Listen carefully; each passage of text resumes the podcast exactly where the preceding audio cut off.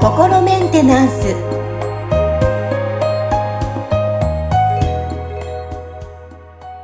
えー心メンテナンス今日15回目になりますね。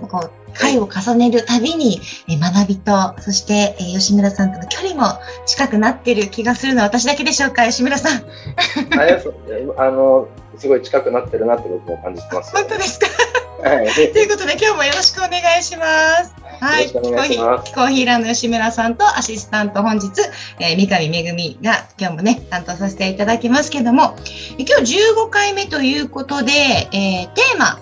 竜。吉村さんのお名前にも入ってます竜ですね。あのーアジア、まあ、東洋のね、地域というか国において、まあ、竜が象徴されるものって多いと思うんですけども、はい。竜について、吉村さんはどう思われますか？私の身近には最近竜が見える人が増えてきてますけども、これを踏まえて、ちょっとお話聞けたらなと思いますが。はい。そうですね。なんか、あの、やっぱりそのスピリチュアル界隈でね、竜が見えるとか、竜の話をされてる方たちっていっぱいいるんで、そうですね。ね、なんか、あの、僕自身は別になんかそう、竜見えるとか特にないから、結局その、なんか僕がそのね、竜とはこういうもんですってなんかこうバッて言えるようなものではないじゃないんですけど、うん。その方たちがその言ってる、指してるものは何なのかみたいなところで、あの僕なりの考察っていうところですと、まあ結局その、なんか目には見えないけど、エネルギー的に存在してるものっていうのはそもそも多分いっぱいいるんですよ。うんうんうん。ぜ、ね、お話、今までの回の中でもお話がありましたよね。そのエネルギーは感じているけども、いろいろな見え方でそれがその人にとって見えて伝えているんだっていうふうにおっしゃってましたよね。そうですね。だから、その、なんかいるけど、まあ、周波数の帯域が違うから、その僕らの五感では、その、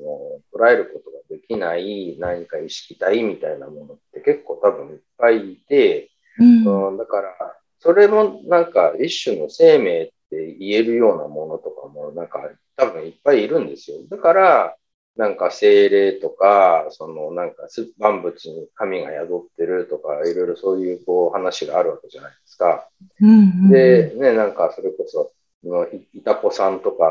がね、なんか亡くなった方を口寄せで呼んで、その、ね、亡くなったおおばあちゃんのメッセージ伝えてくれるみたいなのっていうのも、なんかその意識体としてなんかいるから、そこにこう、そそれとコミュニケーションが取れる人たちがいるっていう話だと思うんですね。うんだから、そういう意味では竜っていうのも、まあなんかその類の何かを指してるんだろうなと思うんですね。うんで、うん。で、それが、だから、例えばその、西洋でいうとこのドラゴンと、その東洋の竜っていうのは、果たして同じものを指してるのかっていうのも、あなんかあ僕はよくわからないですよね。うなんか、なんか語られ方とか役割とか結構違うじゃないですか。その、違うそうなんですよね。こう、竜って聖なるものとして、こうね、あの、位置づけだけど、うん西洋だとなんか邪悪のシンボルみたいなね、なんか魔王のなんちゃらみたいなドラゴンとかってなって、で、イラストとか見てもなんか違う格好してるから、これ本当に同じものとしてなんか入れていいのかよくわかんないなみたいなのはあるんですけど、だからね、なんか最初にあの翻訳した人がなんかよくわかんねえから竜にすっかみたいな感じでやっちゃったのかなとか、うん。ねなんか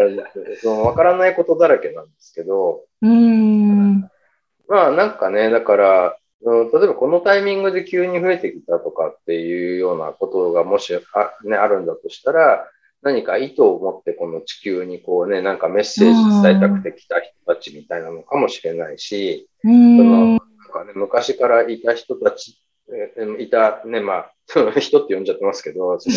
ね、その意識体で、うん。その、がなんか、だから例えばそれがこう、ななんでしょうね。ああいうこう、ニョロニョロしたものに見えてるから、これはきっと竜に違いないとかって思ったのかもしれないし、ちょっとそのね、何を指して竜って呼んでるのか、その、なこう、竜と呼ぶ基準は何なのかとかも全然わかんないんですよ。結局僕自身が見えてないから。うんうん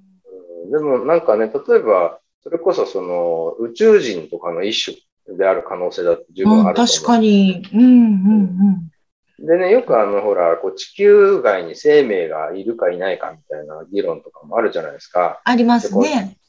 で、地球みたいなこう大気があって、こういうなんか重力がこのぐらいでっていう環境がこうね、めったにないから、だからその地球と同じような環境の星があまりないから地球外に生命がいる可能性は低いみたいな話もあるんですけど、でもそれって、そのこう地球上で僕らがこう生物って呼んでるものがこの条件下で暮らしてるものだからそう言ってるわけであって、もしかしたらそのなんかこの物質のレイヤーで見たら荒野にしか見えないんだけど、そのなんか高校次元の周波数ではなんかそのね、めちゃめちゃいっぱいそのいろんな意識体が暮らしてて、なんかね、生き物だらけなんだけど、僕らのそのね、この物質の肉体で見ると荒野にしか見えないみたいなことになってる可能性だってあると思うんですよ。うん、あると思います。うん。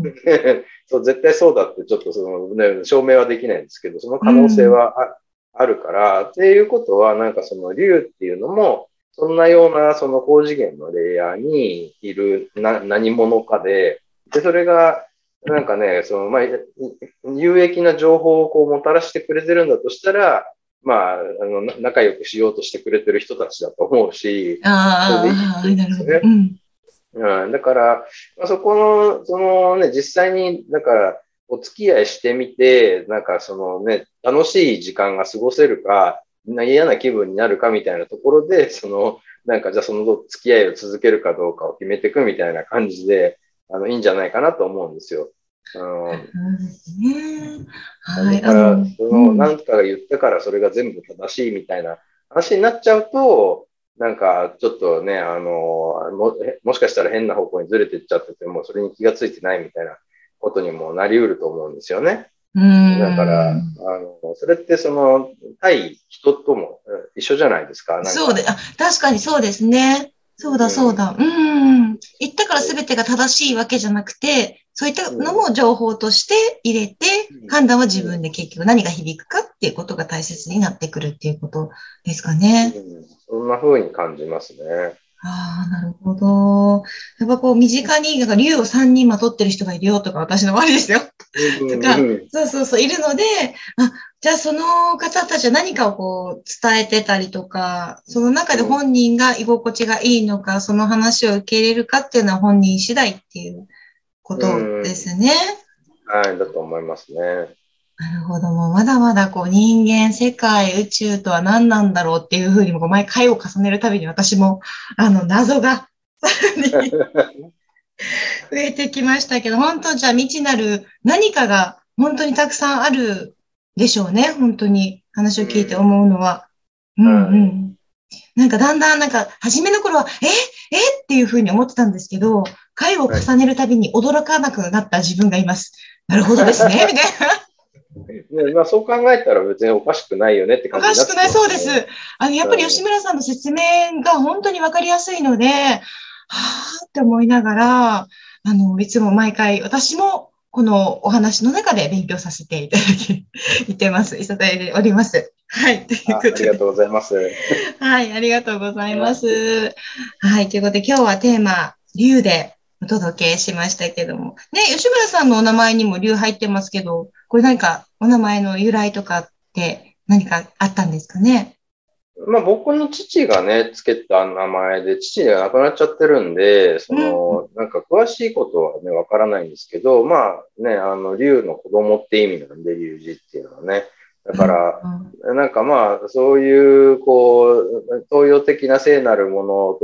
のとね、同じようなそういう力強いあの存在になってほしいと思ってつけてくれたのかもしれないし、もしかしたらなんかね、そう、なんかね、竜は俺でその息子だから竜二だみたいに、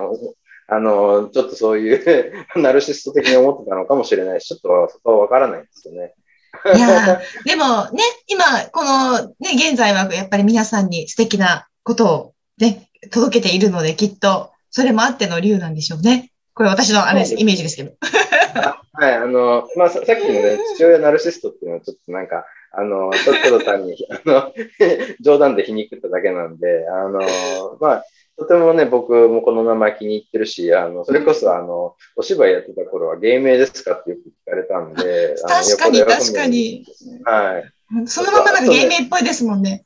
かっこいいから。うん、あありがとうございます。あとね、これ、あの、こう、漢字がね、あの、中国に行くと、その元の漢字があるんで、あの、こう難しい字で書く理由ってあるじゃないですか。はいはい。あの、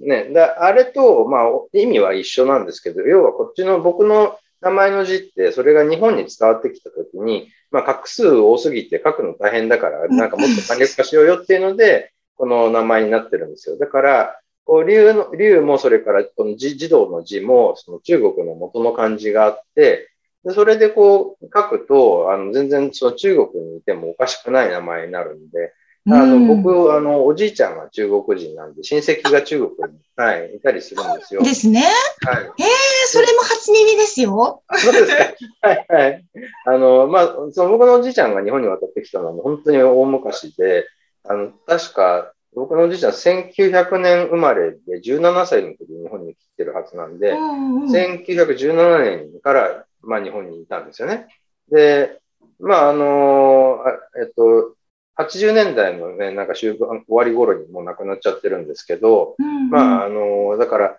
そういうこう、世界大戦とかも日本で経験してるみたいな人なんですけど、うんうんう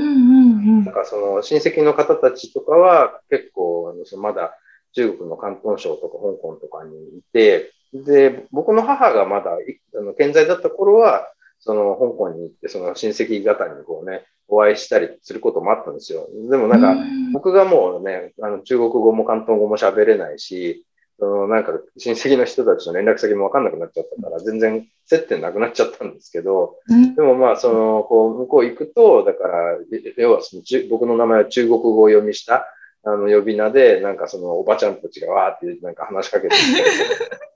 て、で、あのー、まあ、で、僕はあの小さい頃からそのおじいちゃん日本語そんな上手くなかったから、おじいちゃんが話してるの聞いてると、そのうちおじいちゃんだんだんこう、関東語になってっちゃうんですよ。でそうすると、僕は理解できないから、なんかニコニコしながらとりあえずうなずいてるみたいなことをこうしてたんで、まあその感覚で ニコニコしながらうなずいて、で、なんかおばちゃんたちが勝手に盛り上がってるみたいなあの感じだったんですけど、それもね、あれですよね。だから、前回の、あの、ね、こう言葉を返さなくても波動でコミュニケーションが取れてるよねっていう、つながるのかなと、あの、思ってますね。なるほどですね。ということで、そうですよね。やっぱ子供たちもね、あの、なんだろう、日本人、外国人関係なしにすぐお友達になれますから、やっぱり言葉だけじゃない、そう、ね,、いった気持ちとかエネルギーの部分でつながり、何もかもがつながっていくんでしょうね。はい。はい、ありがとうございます。さあ、今日は15回目、えー、竜でお届けしました。はい、本日も吉村さんありがとうございました。ありがとうございました。